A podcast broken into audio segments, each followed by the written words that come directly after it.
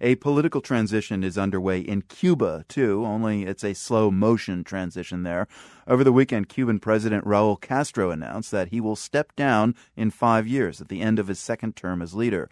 That would put an end to the rule of Castro brothers Fidel and Raul in power since 1959. His successor will probably be Miguel Diaz Canel, the just promoted first vice president. Diaz Canel represents the next generation of Cuban leaders, and if he rises to the top job, he'd be the first president in Cuba who did not fight in the Cuban Revolution. So, who is Diaz Canel? Peter Kornbluh co authored the book Cuba Missile Crisis 1962 and is a Cuba analyst at the non government National Security Archive. So, few of us have heard of uh, Diaz Canel. Uh, how did he rise so quickly, Peter, to the top?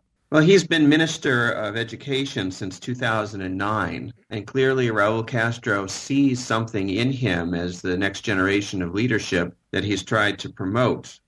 He's accompanied Raul Castro on international trips, most recently to Chile for a summit there. So he's being introduced in some ways to the Cuban people and to the world as the entrusted successor to the Castro era. Uh, that's not going to be tomorrow. It's not going to be next month. It's not going to be next year. But it might actually end up being sooner than five years from now. What? Why sooner rather than later?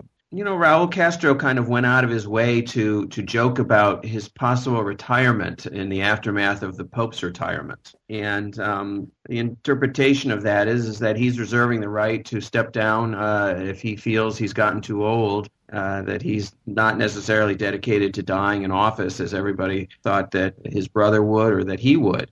You know, what you're seeing here is extremely pragmatic, methodical progression of events that many observers around the world never would have thought possible.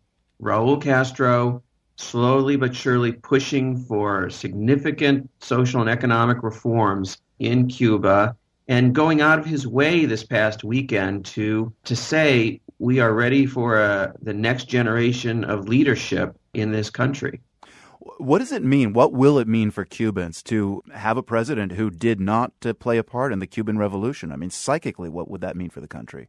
Well, the majority of people in Cuba are, are too young to have been part of the revolution themselves. And even though the revolution is obviously legendary and, and a critical component of the psyche of the nation, many Cubans, uh, I think, are ready to move beyond that history and be part of the modern world. And they have seen the economic reforms that, that Raul Castro uh, has been implementing uh, as something very positive. His most recent reform was liberalizing the freedoms of Cubans to travel abroad and come back when they want, which is a completely uh, kind of new situation for the Cubans that can afford to do that.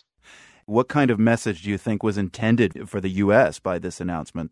Um, in the United States, people think that Cuba does things as messages to Washington, but in fact, Raul Castro's decisions and, and Miguel Diaz Canel's ascendancy is totally a Cuban issue. It's unrelated to any efforts to sway the United States one way or the other. Uh, nevertheless, the United States, for the first time, sees the possibility of a post Castro era in Cuba the temptation would be to say we should just wait until the Castros are gone. But in truth, it might be much more recommendable to move now to start to build better relations with Cuba while Raul is there and has the interest in better relations with Cuba rather than to wait for somebody that they don't know and are not sure about his inclination towards relations with the United States. So the United States really has an opportunity now that, that Cuba is starting what uh, Raul Castro himself calls a historical transcendence in its leadership. Peter Kornbluh, Cuba analyst at the National Security Archive. Thank you. You're welcome, Marco.